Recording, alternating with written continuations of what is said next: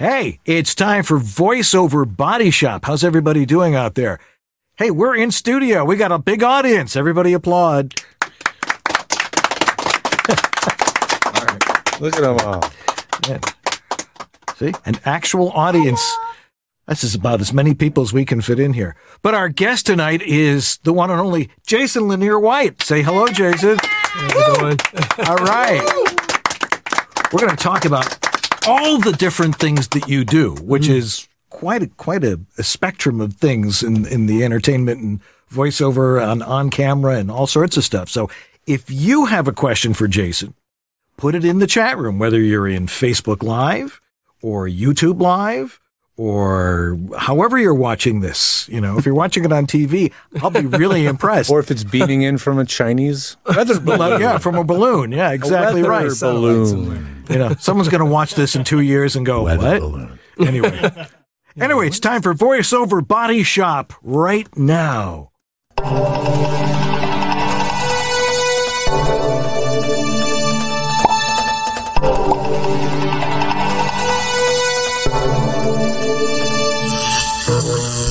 It's time for voiceover body shop.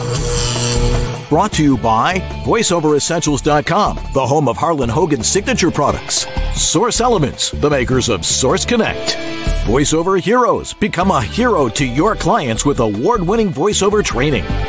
VoiceActorWebsites.com, where your voice actor website doesn't have to be a pain in the butt. VoiceOver Extra, your daily resource for voiceover success. And World Voices, the industry association of freelance voice talent. And now, here's your hosts, Dan and George.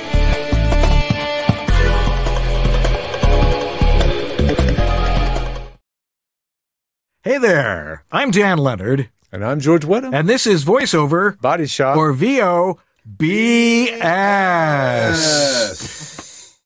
I should have told you guys that's your part. oh, no, what are you going to do? now you know later. We'll do it again later. Anyway, uh, the sound will be perfect tonight. The colors look absolutely magnificent for some reason. I, you know, it's because all you guys who support us out there and make sure that technologically this thing is just way above everybody else. Of course, we've been doing a webcast for almost 12 years, you know, before the people knew what webcasting was. Sometimes we get it right. And, and occasionally, once in a while, it seems to seems to work Comes really well. together. Anyway, our guest tonight is our good friend Jason Lanier White, uh, who is he's a guy that does just about everything. He's an award-winning actor. We have to ask which awards you've won. Uh, voiceover artist. You do a lot of motion capture stuff and things like that. Let's welcome him to Voiceover Body Shop, Jason Lanier White. Thank you. Thank you for having me, guys. This is cool. I've been watching the show for years, so to actually be here as, as a guest is awesome. It's fun to have It's you. here. amazing. Yeah. So, tell us a little bit about yourself and and how you got into this nutso business and all the different things that you're doing.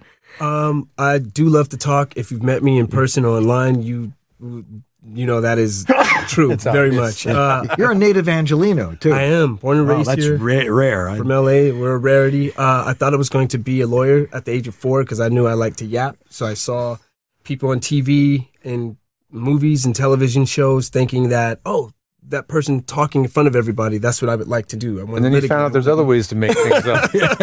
I didn't really care about the legal side. I just wanted to talk in front of people. So uh, we fast forward to I think I was nine and some change, and I started to get really involved into my high uh, not high school, but my elementary school's different projects that they had, uh, plays that we would put on. I got really into. I love just the thought of this will be cool. Everyone will watch us. We get to perform. We get to tell the story our way. I thought it was very really fascinating. Then about the age, I think I was ten or eleven and my mom heard on the radio if your child is outgoing blah blah blah blah blah bring them to universal studios to the marriott hotel. There's going to be um, beverly hills studios is going to have a showcase in beverly hills studios. For those of you who don't know there it's already been gone.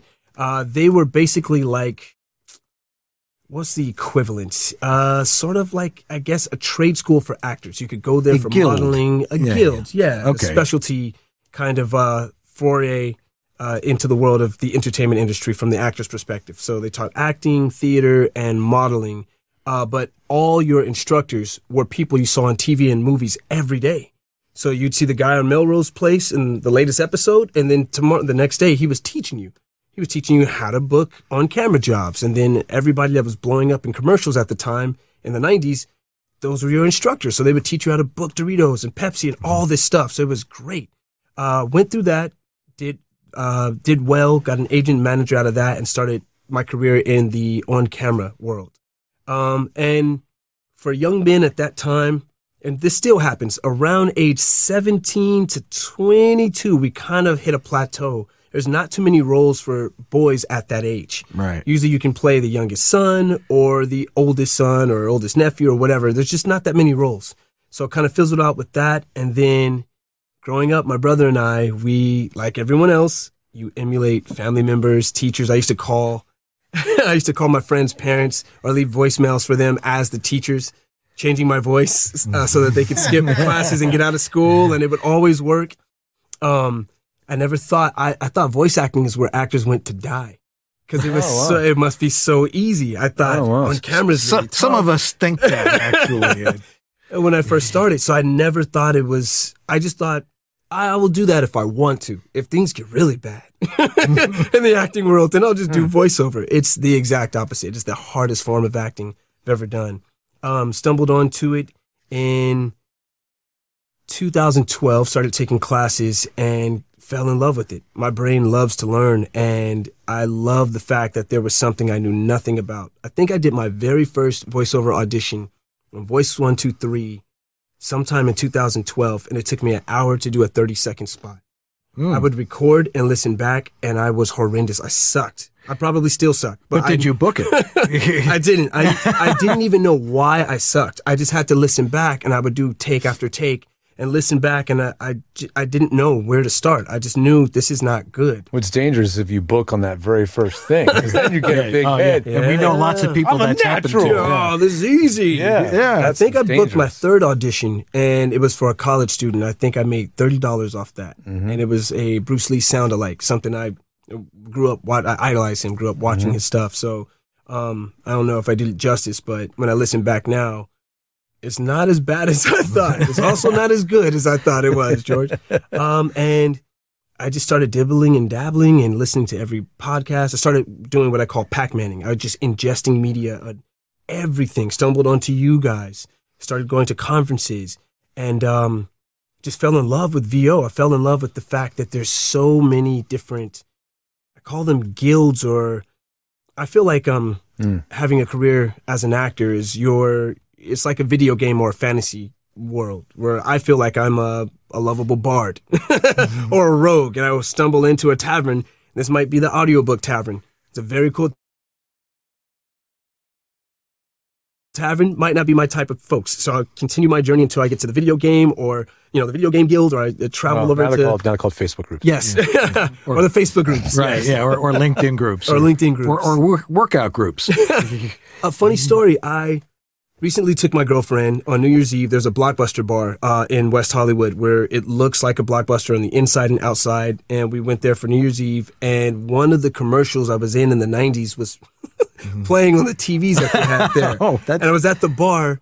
And there's a random guy next to me I don't know, another random guy to the right of me I don't know, and the bartender. And I shouted, "Oh my God, that's me!" And all three of them equally could not care less. I was talking to strangers. Look at, ah, Hey, you're me." in Hollywood. That's that's the way it is here. My girlfriend was talking to a random couple, and I was ah, ah, started like elating because I forgot all about that commercial. But um, on camera was how I started my my journey. Yeah, Yeah, but you- you're you're doing all sorts of stuff though. I mean, you're you you're done the on camera. Mm-hmm. You're, you're doing the voiceover work, and you're you're you're kicking butt with that. You're also doing mocap.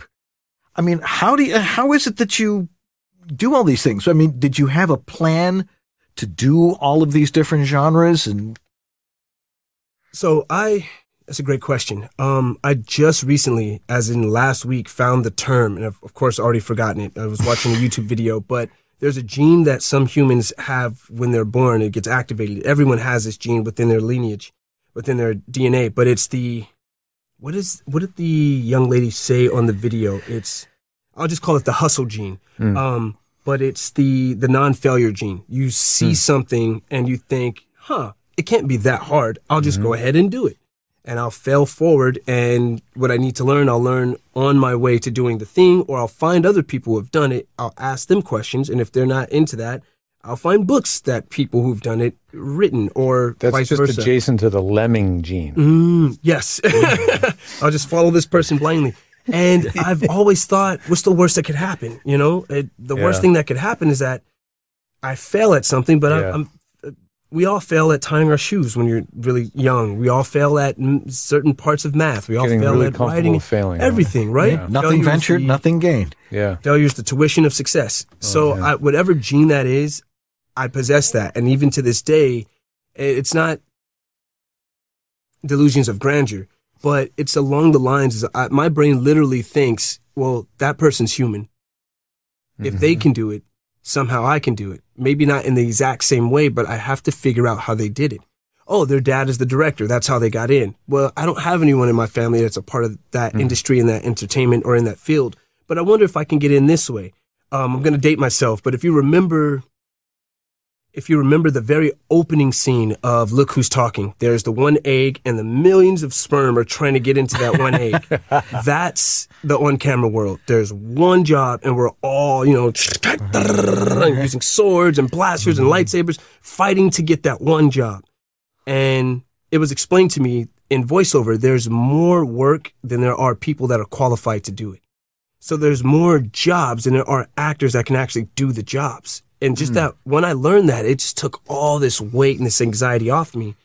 And now, if there's an opportunity and I feel like I can do it justice, then I'll put my name in the in the hat and I'll wait until I'm called. And if it's something that I honestly feel that I can't do well 100%, if it's going to be impeding the project, I'll step back and shoot it over to another colleague. But that's been my bread and butter for life. I just kind of just I go, well, let's try it. I roll my sleeves up and go, let's try our best and see how we can make this a a part of our career, a part of our life, a new hobby, a new skill so, in some type of way. Yeah. If you're just joining us, you've missed a lot already. Uh, our guest is Jason Lanier White, and we're having essentially a metaphor festival. Um, Yes. I talk in and now I speak in metaphors and So, so do I. Well, that's why we, we relate so well. Um, if you've got a question for Jason about all of these different genres that he works, type it in the chat room, whether you're in Facebook or you're on YouTube Live. And Jeff Holman, who sits just to the left of me, will be taking down all these questions and we'll be able to ask those in just a little bit. So get in there, ask your questions because we want to hear from you. That's what this show is all about. So, you know, you talk about, I'm going to do this.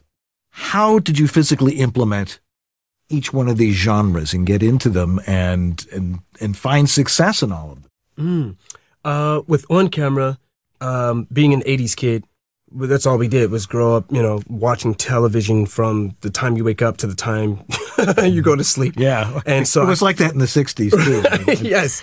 So I always had these emulations that I would just gravitate or anchor to. I would uh, hear the director say something in director language, and I would translate it to, "Oh, this is just like that scene in that show that I love with this and now," or "This is just like the episode of Knight Rider when Michael Knight does that and David Hasselhoff acts." Okay, I'll do that, but my version of it. So I had all these anchors to kind of factor towards.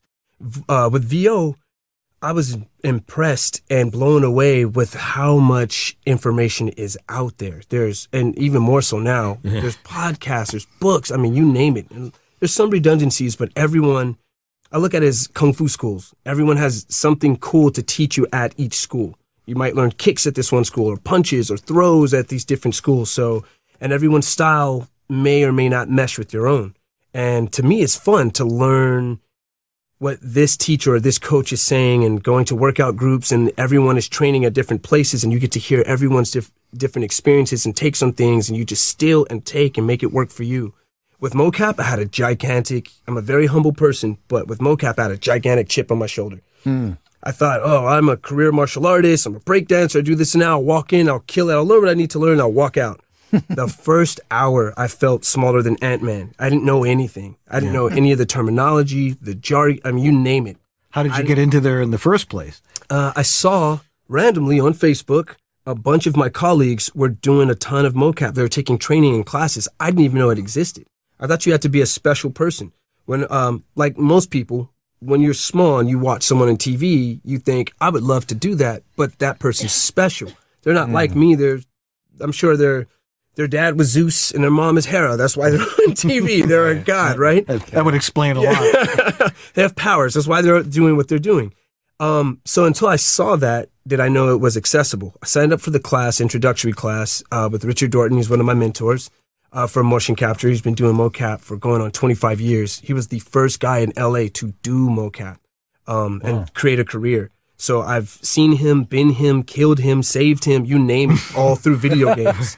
So when I met him, I fangirl, ah, my you know, it's like meeting the Beatles at that time. Like, ah, Ringo! No one cheers, no one screams for Ringo. Um, but upon learning and spending time in that class for the first hour, I got humbled and realized I know nothing about this world. It has nothing to do with the movement at all. It has to do with character breakdown and why are you moving? Why are you doing this movement? The movement's not important. Why are you doing this movement? Once I learned it from that aspect, again, my brain loves to learn. I just dove headfirst into everything I could ingest about motion capture. Yeah, it's it's acting. I mean, you're but you're you're acting in this void. Yes. Is that, is that kind of weird? Yes, it is. Um, with theater, you have to project and you have to always face forward because the audience is looking at you and you pretend they're not there. Unless in certain projects or, you know, Yeah. shows where you talk to the audience. I call that Zach Morrising. Uh, Zach, wait, what was that? What is that his name? Zach Morris? From, Efron? no, no, no. Uh, Zach, Saved by the Bell. Zach Morris. That Morris is his last name? Zac, Zac Efron. Zac Efron. Something George close. Zolak. Okay. Is that okay. breaking the Someone will, No, someone will find is out. no wall Preppy. here. But anyway, Zach and Saved by the Bell would stop, or let's better yet, Oh, Deadpool. oh, Deadpool always okay, stops and talks to the audience, right? Or an about- aside? Um, and then on, on camera, you have yeah. billions of people around. You have to pretend they're not there. Mocap is a mix of, of motion capture is a mixture of both. You have people touching you and pulling you places. You have people throwing things at you, walking around. You have to pretend they're not there. There's a virtual camera guy who is this close to your face. You have to, eh, eh, you will have an intimate scene with your partner and you two are supposed to hug and kiss and embrace, but they have a head cam on and so do you and you can't get this close and there's five different people telling you you better not bump that head cam. There's a sound guy, there's a video guy, there's a head cam guy, there's a mic guy and Holy everyone is like you better not bump those head cams, but you're supposed to embrace and so it's it's very it's um Do you very ever see- challenging. do you ever see what you're doing? Zach Morris, that's right. do you ever see what you're doing on a monitor somewhere, or is that would that be totally distracting and mess you up? Uh, to some performers, it is uh, because many times you get to see yourself in real time as the character that you're portraying. So you're, I'm five ten, but you can be a giant who's you know twelve nine, So they're- standing around, walking systems around, are and so powerful now. They can render your character in real time. You're controlling a giant puppet. to me, it's helpful to see the scale because it helps you move as that character better instead of seeing it on a two D piece Sure. of paper and then trying to bring it to life. Yeah. uh, to get back to your question, you have to have extremely strong imagination muscles Hmm. because nothing is there. Most people fail at the improv game of making a cup of tea. The minute they pour the tea, the kettle evaporates. they always pour the tea and they, right before they take a sip, the kettle just disappears. They always forget to put it down. It's hmm. those little things that will stop you hmm. from, or that is those little things that will keep you doing take after take after take after take. Right. Is remembering those things. You know, I put this thing down here. Crap. Did I put it on this side or that side? Uh, you have to remember. So it's just repetition, mileage, like with everything. And, and you're wearing a green suit and ping pong balls. yes, you have a, a lycra suit on and uh, with all the balls on it, uh, all the trackers, sometimes trackers or markers on your face, and sometimes a head cam and markers. Uh, everything. You can use props, weapons, but it's so freeing. You get to go back to being three, four years old where your imagination is key. And the more vivid you can create that world, the more fun you have as a performer. And something I feel that doesn't get out there enough about motion capture is that it's very collaborative. The directors, they talk about Nolan North on the set of, um, I think it's The Dark Knight with the, was that the one with Heath Ledger, Ledger? The Joker one? Is that the, I Yeah. think it's The Dark Knight, where they would ask Nolan, uh, hey, uh, uh, we've been in this room for a while. How long have we been in here? And he'll say, he's the director, and he'll say, you know, I hadn't thought about that. How long do you guys think you've been in here? So they say the scene, the the movie was very collaborative like that. Motion captures like that. The director will give you your your lines and how you're supposed to move and and interact with certain things, but they're looking for your input as well. And they're looking for you to bring that character to life. And I love that. I love the fact that with on camera, many times it is just stand here, say this, this person walks here, and then you guys say this, and then you leave. Do it the way I asked you to do it. With mocap, it's very collaborative. Yeah. Oh, so cool. okay, so you're doing on camera, Mm-hmm. you're doing voiceover, you're doing mocap. Anything else that we should know about? Uh, I direct and I Okay. help cast from time to time, different projects. Yes, lots of uh, mocap directing within like the last two two years. Yeah. Right when COVID hit, uh, I own Dropship Studios LA. Uh, we do what large studios do on a smaller scale. Basically, um, independent video game programmers and developers will think, "Hmm, we would love mocap in our game, but we can't afford what Activision and Electronic Arts can afford." So I guess we just can't do it. But they'll find companies like mine, or we reach out to them and say, well, how much is your budget? Here's a plan that fits that budget. It might only just be face cap that you can afford. It might just be motion capture. It might be performance capture, which is face, sound, likeness, your entire body, fingers, and everything. And it's become extremely affordable. Extremely affordable now to add motion capture to almost anything. That random iPhone does facial capture so well that you can just pop that right into a movie, video games, VR experiences, you name it. If you know how to do it right, it's nuts. Whoa. Once again, we are talking with Jason Lanier White, who does everything. he probably even paints his own room, that sort of thing. With the window closed and then passes out. Yeah, you, you got you, you, to tape it just right. Yeah. Uh, if you've got a question for him, uh, again, throw it in our chat room right now in Facebook Live or in YouTube Live. You know, and of course, if you know who's going to be on, you can always write a question to us much earlier on. But you didn't have the chance to do that yet if you didn't do it. It's a life hack. I know. I like that, Dan. Yeah. So how do you keep all of these different things that you're doing straight? I, I take it you're a very well organized person, No, but uh, not even all right. close. So explain how you do that. Okay. Um, what I love is I love this question because it, it works for life. It, it helps you if you find out if you're a ninja or a pirate. Are you a morning person or a night person? For me, I'm a morning person. I love getting up early and I feel like I'm ready to start the day and I try to focus on what I need to do in what order. But I don't actually have a schedule that I link my time to. I know that there's certain things I need to do, and this is going to sound weird, but as being an actor and being a Pisces, Pisces are like ping pong or like um, uh, pinballs. Pinball. We're, Yeah, yeah, yeah. we're over everywhere, right? I, but we're very creative. Um, when the moment strikes me, that's when I do it. So when I, for instance, if I know I have voiceover auditions to do, instead of doing them in the order that they came in, I'll, however I'm feeling that day is how I tackle those auditions. I say, you know, I don't feel really, I don't, I'm not 100% up, so I'll go ahead and do this Bank of America spot, or I'll try this, or I'm feeling good this morning. I got up, you know, walked the dog, I'm feeling great. Time to do some video game stuff. I'm very in tune with how I feel, my emotions, and where my body is. And instead of trying to dictate what I need to do, I just kind of let the day happen on its own.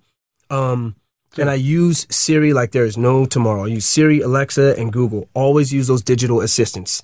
Um, a really good life hack, I've been doing this for years, is to get better at your reads on your own. Highlight the text and then have Siri, if you have an iPhone, uh, if not, if you have an Android, it's Bixby. Have Siri read the script to you. You can start directing her. She's going to say everything wrong. She's going to drop words. She's going to pause where she's not supposed to pause. But she's t- you're using her to teach you how not to say it. So you let her speak out everything and then you direct her and say, oh, you dropped this, you didn't this, you railroaded the ellipses. But when you record your first take, you remember all that and you kill it on the first take all the time. And you just do that with every hack, single man. one. I've Um, never heard anybody say that. It is so much fun. And you put her to work. She's just in there in your phone hanging out, right? Give her something to do. She's just sitting there knitting or doing whatever she does when she's waiting for us to give her commands. Be nice about it. Yes, she's a digital person. Be nice. Um, if your Siri is a female, she could be a non-binary digital assistant or a male assistant, whatever, however you prefer. Um, mine is uh, the average voice comes with it, but I put her to work, and then I have her and Alexa remind me. And sometimes they fight. Sometimes seriously, Jason, you have this at three o'clock. And Alexa will say, shut up. He has this at three o'clock. No, you, I'm just kidding. I wish. I'll turn you off. Well, I'll turn the TV on. You don't have access to the TV. What's going on in the house, man? No, I was kidding. Uh, get terrified. Um, but I, I tend, I tend to stay organized by not giving myself finites. I know something needs to be due before 8 a.m. So as long as I get it in before 8, I kind of let the day, I kind of go with the ebbs and flows. And I, I tend to, that works for me. Okay. So you don't have like a big whiteboard or anything like that to keep you organized. I have two. Oh, and okay, Both yeah. There's doodles on them, and they're both they're both blank. I do use the cal- uh, the calendar. Yes, I use the um, the calendar that comes in installed in Mac Yeah. with that, and uh, that's been very very helpful with the reminders and whatnot. But I kind of tend to kind of just flow and do the thing. Mm-hmm. Mm-hmm. So how old are you now? Uh, this month on the 21st, I will be 42. And I want to tell the audience I know everyone's going through a tough time financially. No way. Uh, so I've spoken um, with my family, and this year only, I will be accepting gifts that can start at $300 and go up from there. So if you would like to give me a gift, they Yeah. need to start at 299 and up. So usually it's 500 or more. So this year it's okay. I they will got, they got to do a group buy first and then send you the whole Yeah. thing. Yes, yes. I, I only ask because, you know, if you can keep all this stuff in your head in the next five years, Good luck. forget it. It's not going to happen. Good luck. Absolutely. Once again, we're talking with Jason Lanier White, and we're talking about all the things that he does in the voiceover world, in mocap, and on camera. And again, if you got a question for him based on all this stuff that we've been talking about, throw it in the chat room right now. So you, I've, I've, I've been noticing that you, you had a group called Voxernauts. Yes. I- you know, and so Yes. I, I assume that that is still sort of there, but that's sort of morphed into this company you've Yes, got. into Dropship Studios LA. Voxernauts is all about Vox, meaning voice, is all about getting some of the best training at affordable actor prices. Um, I was doing a lot of ADR and looping training. Uh, Fifty dollars per person. I think we're maxed out at twelve people, and this was in person. I think we started in 2017 and went up to about 2020 or so, uh, right before COVID happened. And you would come from seven to ten, and I had a bunch of scenarios, and it was a day in the life of doing ADR and looping. Um, a quick, small rendition of that. What ADR is, is means is a three or four. I don't have to. I'm not telling you guys. You guys know. you guys wrote the book on it. a lot of Uh, audio dialogue replacement, or there's like three other. Automated dialogue replacement. Yes. Automatic dialogue replacement.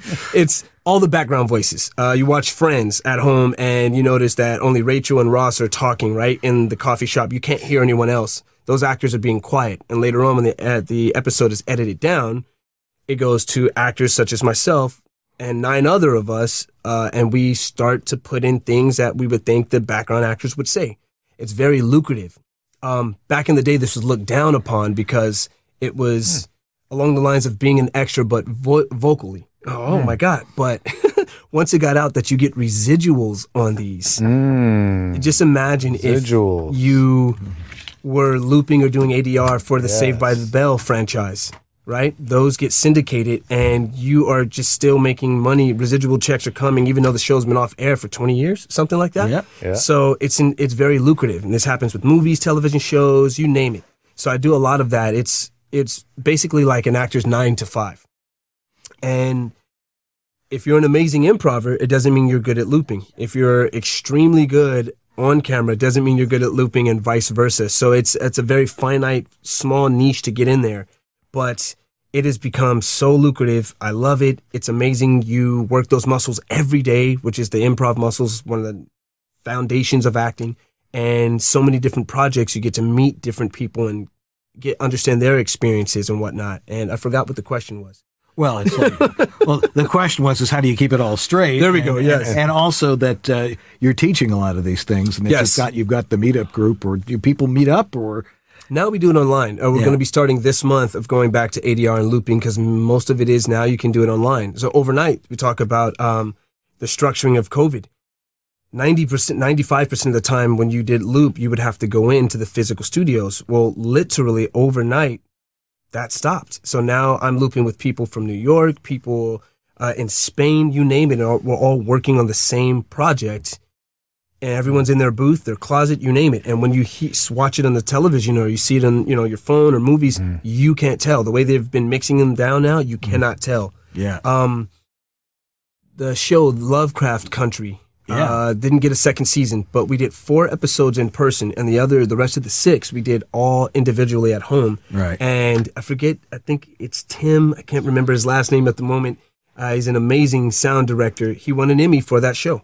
Yeah. And when you listen to it, you cannot tell that People it's are all in Yeah, it- not at all, locations. and it is mixed so well. Yeah. when I watched it myself, I thought, man, this is good. And I would hear myself and my colleagues and think, I remember when I literally watched on Zoom when she said this or did this speech Yeah. or, and it didn't sound like this. It's ins- insane. And they mm-hmm. were having a week to get this stuff up, less than a week. Yeah. We'd work on a Monday, and that episode would be up by the following Monday. So that means they worked on it that entire week and just boom. So it's insane on where we are. Um, but that training is still offered, and uh, yeah, we do ADR, we do mocap training. That's more in person stuff. Yeah. But yeah, All right. that's the Voxnauts in a nutshell. All right. Hey, if you got a question, we still have room for a few more, so get them in there in the chat room. We're talking with Jason Lanier White, and we'll be right back here on VoiceOver Body Shop right after this. Yeah. This is Bill Ratner, and you're enjoying VoiceOver Body Shop with Dan Lenard and George Whittam. VOBS.TV. From VoiceOverEssentials.com, it's the relationship savior, the multicolor LED VO recording sign. Not just a stock on the air or recording sign, it's our exclusive voiceover recording sign. This brilliantly lit LED 20 color beacon tells everybody at home, which is currently everybody, hey, I'm auditioning, recording, podcasting, narrating, or broadcasting here, and a few moments of relative quiet would be very much appreciated. What's more, the wafer thin remote control lets you choose a multitude of options, from color to brightness, flashing to fade in and out. You can even set up your own personal codes. Red means I'm recording, blue, playing back, green, it's a wrap. The voiceover recording sign, get not one but two remotes, is about to end. Two remotes makes the sign even more valuable since your significant others can send you messages as well. Or, of course, you have a backup if the dog decides to bury this cool thing in the backyard. Order yours now for just $69.95 from VoiceOverEssentials.com. now we're going to do an in studio commercial for Source Elements, the creators of Source Connect. They have so many amazing tools that are used in studio production remotely around the world every single day. But the one that the voice actors really need to know about is Source Connect. I'm sure you've heard me talk about it. You can go to source-elements.com and get a demo and start familiarizing yourself with the technology. It basically is super, super high quality audio Zoom. No video, audio only. Now it has a video component. You can actually have a video on your computer that plays back whenever you're doing your take. But that's not used that often in voiceover. The distraction of video isn't necessary for most everything out there. It's just you talking, you're listening to the director. You might have the you know, the client patched in from the studio on the other end so you can hear them asking questions. But other than that, it feels like you're working in a studio. It's just you're in your own booth and they're somewhere else. And that's Source Connect. And if you, again, get us, get signed up, head over to source-elements.com, get a 15 day free trial and get familiarized. If you need any help, we can help you at georgethe.tech, but they also have an incredible amount of resources to get you up to speed. Thanks so much, Source Elements. And let's get back to it. There's so many more questions for Jason. Hey there, I'm David H. Lawrence, the 17th, and with my company VO Heroes and my team of coaches and my community of voiceover talent, we guide voiceover actors along their journey. And you may be watching VOBS here uh, and not nearly as far along as many of the other people who are watching. You may not even have started yet. And we actually specialize in helping you do just that. So if you're watching all the stuff going on here on VOBS and going, I have no idea what they're talking about. I don't know, but I really want to do this. I'd really like to help you.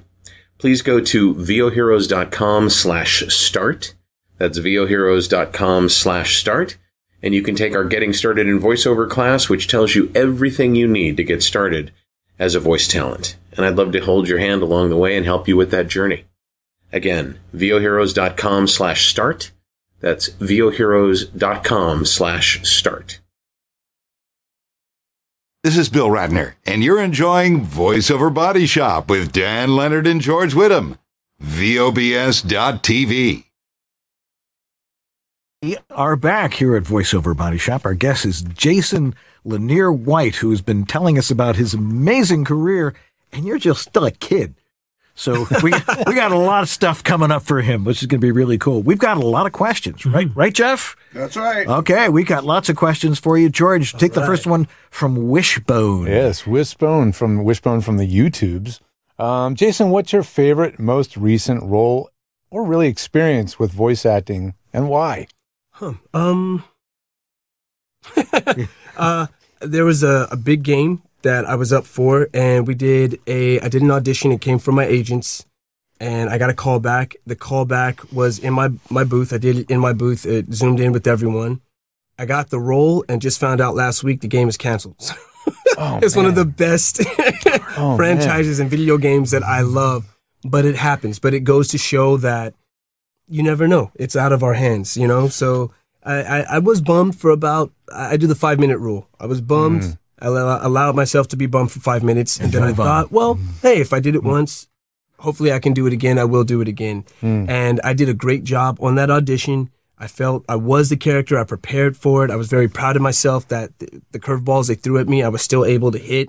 Not everything was a home run, but I was very proud of myself of how prepared I was. Yeah. And um, I would have to say it was that. So it would have been nice. yeah, and and of course when you when you're auditioning and you do that stuff and you know you did it well, they remember. They may Yes. not. You may not be right for that particular part. Yes. but they'll go. Oh wait, you know we're doing this one. You know that Jason Lanier White was really good when he did that. So And that happens a lot. That happens sure. frequently, which I'm grateful for. Oh, we all are. Definitely. all right, we got a question from Grace Newton. Uh, until I can fund coaching, what can I be doing daily to prepare for voice acting in video game?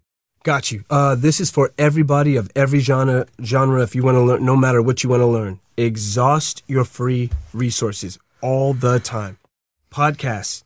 Uh, you're going to get bored. You're going to get tired. It's going to get frustrating because not all the information out there is easily ingestible. Sometimes people have great info and they don't know how to relay it, and vice versa. But go through YouTube, go through podcasts. Every time you drive or you walk somewhere, you should have your earbuds, headphones in, and you should be listening to a podcast of someone talking about whatever that is. You will be surprised on how many tidbits that you wind up picking up. As long as you learn at least one thing, it doesn't matter how how much of the information you've al- you already know you've already attained. Even if there's one thing that's new or a different spin on it, that might be what you need for it to click. Uh, exhaust those resources watch video game trailers. Watch the trailers and watch the cutscenes. Cutscenes are the miniature movies in the video games themselves. You don't have to be a gamer to be in video games, but you have to know the genre. If someone says, okay, I need you to say this line as if you're yelling to the Master Chief and the Covenant are behind you shooting and blasting the ship up, the Pelican up, you need to know what all those words mean. I need to know what the hell a Master Chief is. I need to know what a Pelican is, and I need to know what the Covenant is. If you don't know what any of those are, there's a good way of starting. Let's let's go and research Halo. What's the story of Halo? Leave it on in the background. YouTube will just do its thing while you cook dinner and whatever it is that you you do. Do laundry and you learn and soak it up. Um, our brains are wired to fluctuate between our senses when we're already doing something. That's why if you're vacuuming or doing dishes or if you're um, doing laundry, but you have something on in the background, your body is physically involved in a task, which means that it's going to allocate more energy to your ears. So it means you can actually do a lot deep, a deeper thinking when your body is used to, when your body is physically doing something. Uh, if you're vacuuming, if you're doing the dishes, drying the dishes, taking them out of the dishwasher or doing them or whatever. Doing something you're Yes, something meticu- repetitive. Some, well, but something repetitive. Yes, something definitely. you've done a thousand. clean the fish tank or Swiffering or something. If your body has a task to do, mm. the brain can kind of allocate more information to your other mm. tasks. You can taste food better. You can retain knowledge better from what you hear. Your ears perk up better. It mm. just, whatever's monotonous, try to do these things. Try to leave a podcast or a YouTube video playing on in the background. And then project, project, project. One of the easiest ways to get in games is to do what we call battle chatter. I'm not going to do one now, but um, imagine when you say something, your the words coming out of your mouth are flying in front of you. They're coming out so fast. They're like bullets going through a wall. So a yell or a scream would be, "Oh my God, he's gonna kill us!" Battle chatter is a projected yell. It's swapping mags, reloading, watch the flank. It's very short and sweet and compact. Go from your diaphragm and don't use your throat. Push from the tummy. If you scream and turn to your left or right and you feel any uh, discomfort or pain, you're screaming from the wrong area. You want to scream from your chest or your tummy. If you can get battle chatter down well and do those in auditions, that'll be, that's like your background work for video games. They'll call you and we call it killing.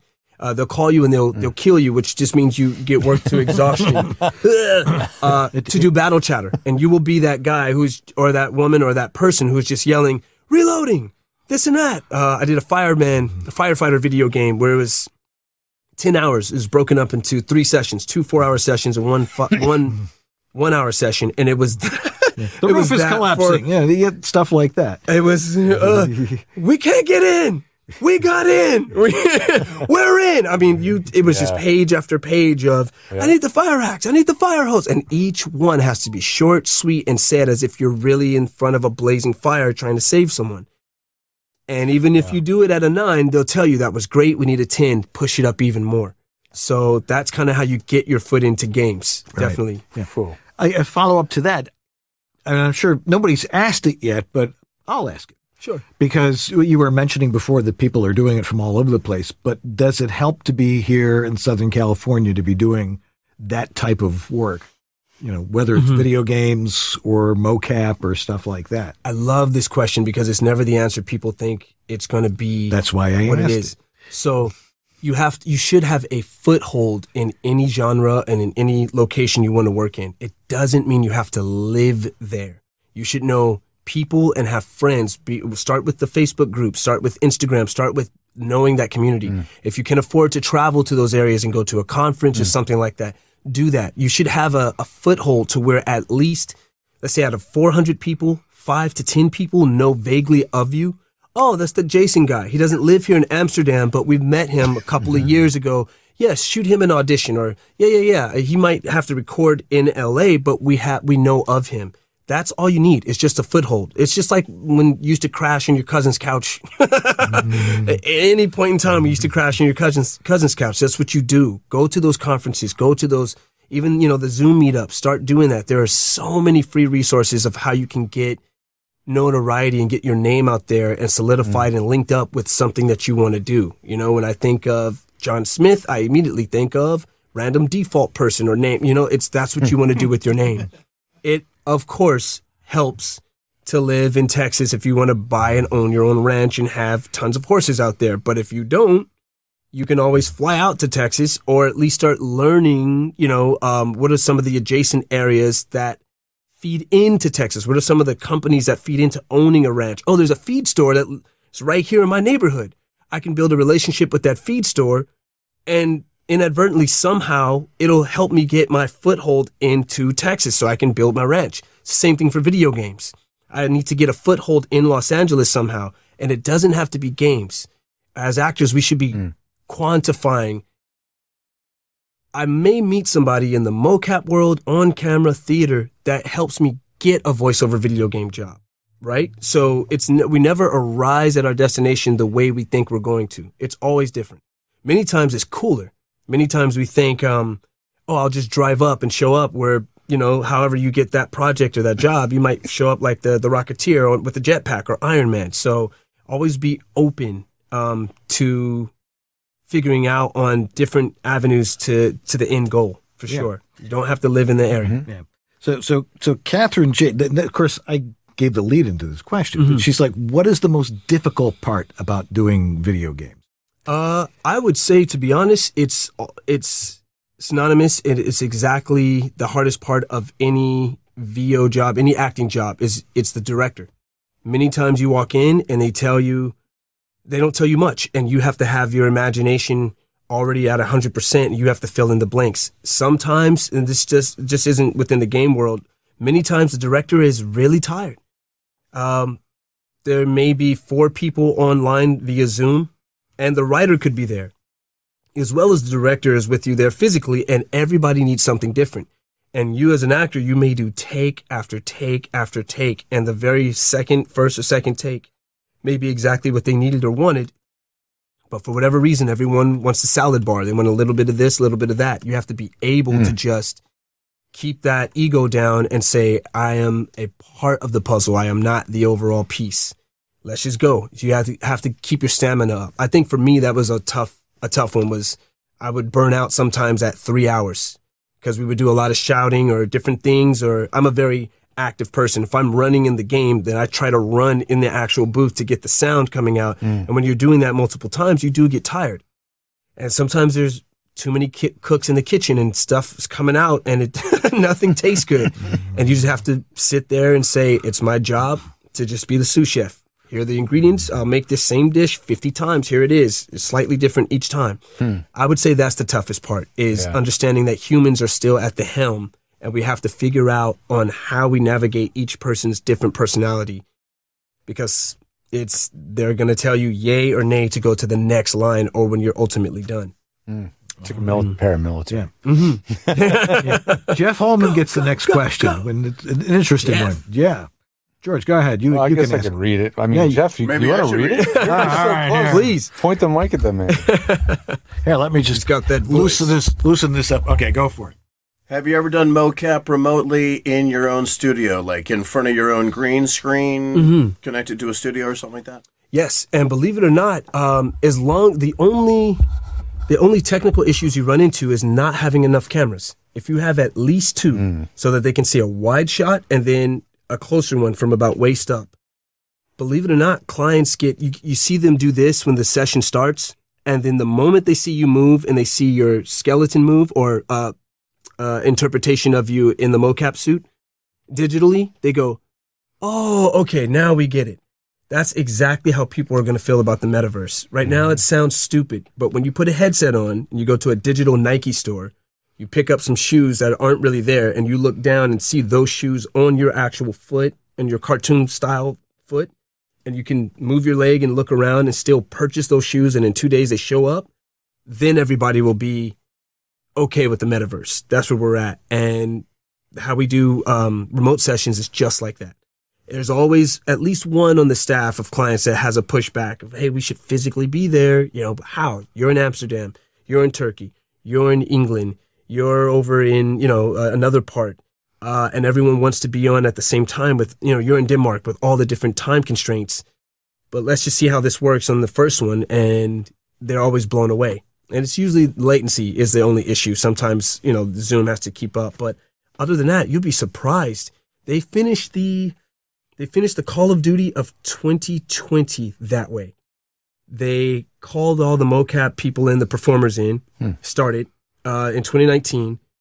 Um, COVID happened, and then they shipped the Xsens suits out, which are mocap suits. You put the suit on, zip it up, take a couple of minutes, and fire it up, and you see in real time your movements into the cam into the, the computer and the software. And they remotely just directed each actor, each performer in their own homes. So you just Wow. push the things out of the garage or out of the way in the family room, and you see kids walking in the background, and dad is just reloading an imaginary gun, you know, using a broomstick or whatever. And by the time the developers who had their work cut out for them, you play the game, you cannot tell. You cannot tell 75% of the motion movements of that game or were done at home by performers Right. in Xsens suits. It's very cool. Yeah, but you got to be good at it. Mm-hmm. Of course, we don't need anything like that here because we have this wonderful set behind us. that's, uh, It's amazing. yeah, The caviar was a little warm when I came in, but it, you know, it's fine. yeah, we, we're we're trying to improve the craft service here a little bit. Uh, Kana Ali asks, Jason, how does someone get in touch with you directly? Oh, um, call one nine hundred. It's seventy five cents per minute. Now, um, you can go on the website and just type my name in, uh, jasonlanierwhite.com or actor jasonlanierwhite.com or dot actor or something. I don't know. And uh, my website will pop up. One of those will show up. Yeah. Or you can, uh, if you're on Facebook, you can uh, contact me there through Messenger. If you're on Instagram, you can contact me on there. Just type in my full name, I pop up.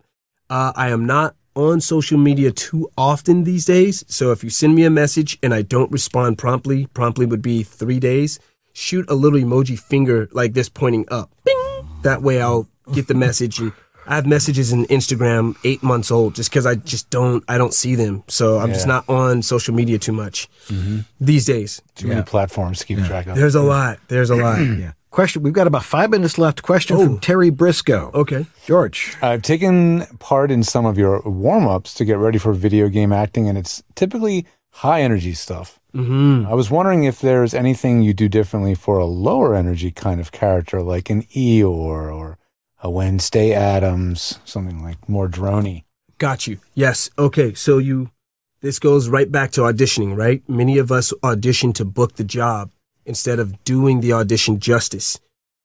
Mm. There has to be a reason that character is moving either slowly or their thought process is slower or that they portray themselves in a very relaxed manner. If we go back to that way, uh, if we break the character down, like with Wednesday, Wednesday is very calculating. She's basically the female version of uh, Sherlock Holmes. She sees everything. She's like Batman. She sees everything and then chooses her response based on who she's talking to, how much she cares, and what she wants to say.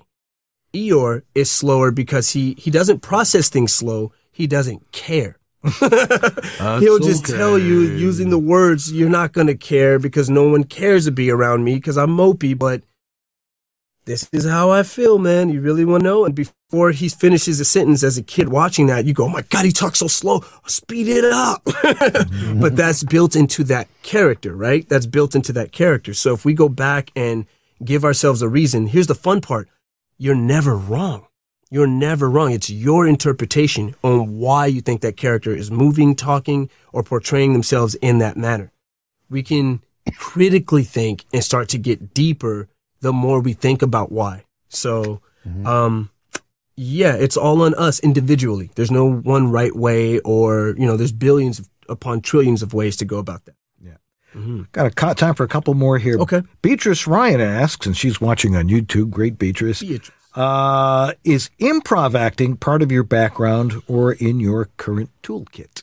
I would hope so. Yes, I would say uh, personally, improv I think is the is the basis foundation for all acting because there's going to be times when even if all the words, even if the ad libs and the improvs are there in the script, there's going to be times when you're a human, you're going to reiterate or interpret something a little different than someone else is, and to be honest, it makes you less terrified and have less anxiety when you know, well, if I forget the line, I will be anxious, but I know I can improv something similar to what I'm supposed to say.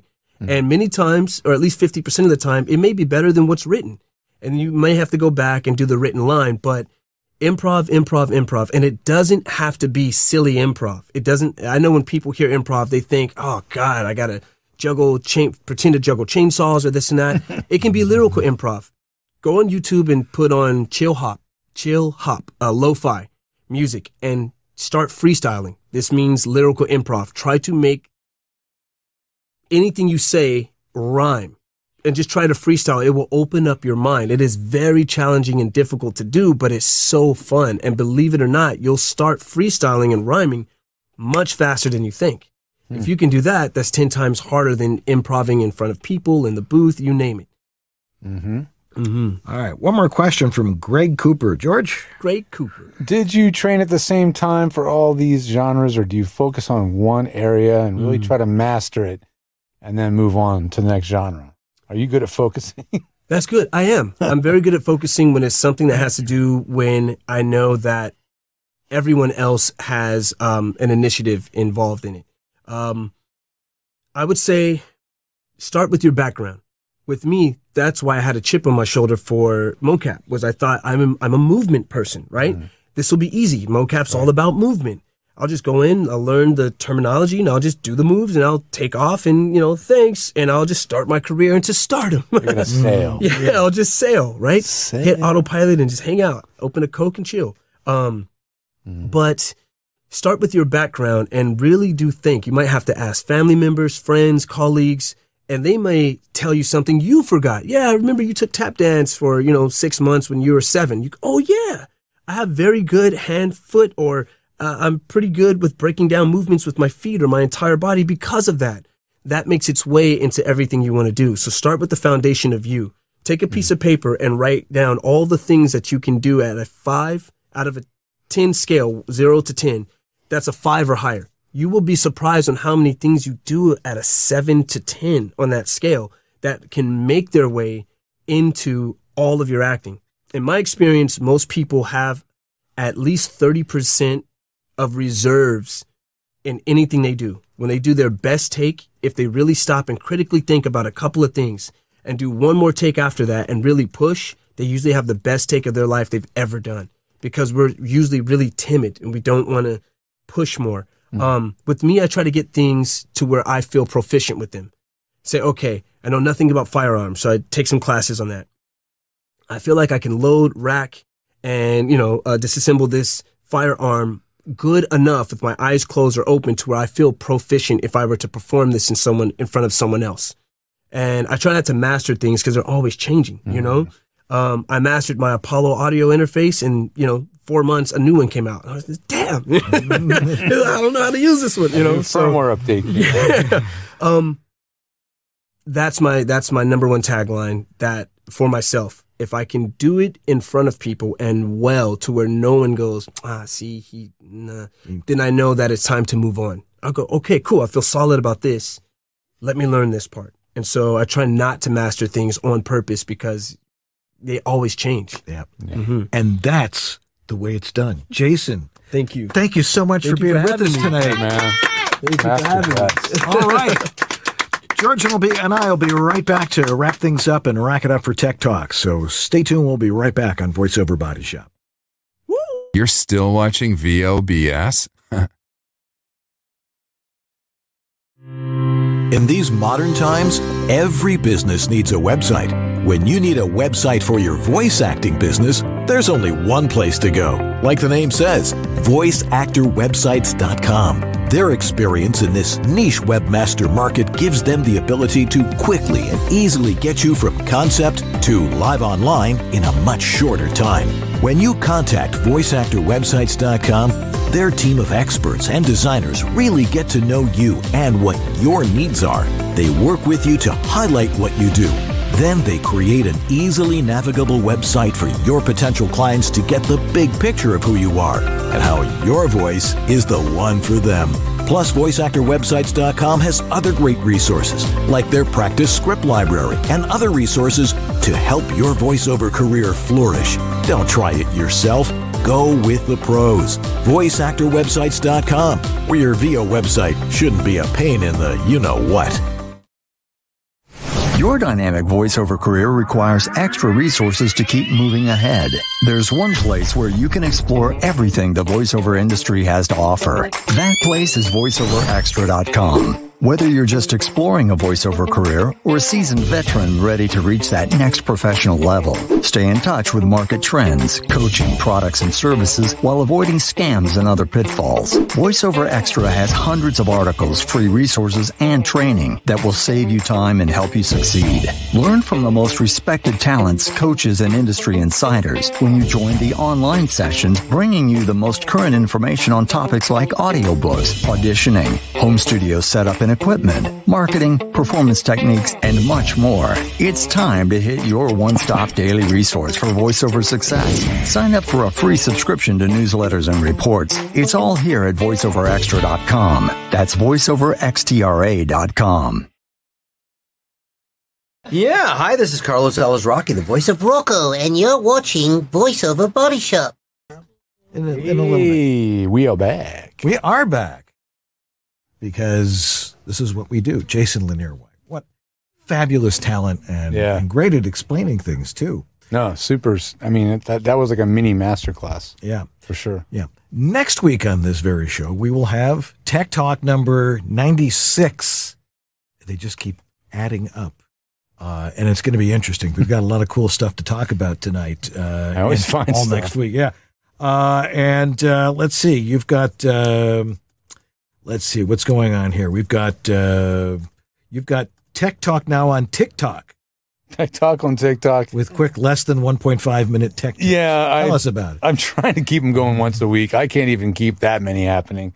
My kid's way more, way better at keeping it consistent. Not me, but I promise you, if you do follow me on TikTok, I'm not going to flood your channel with with just day in the life posts. I have no problem with all you voice actors that do this, but there's a million people that just tell you about literally their day and what Right. they do, and it's mm, a little boring. But anyway, yeah, I'm on TikTok, and we got webinars ongoingly, constantly over at georgethetech.com slash webinars.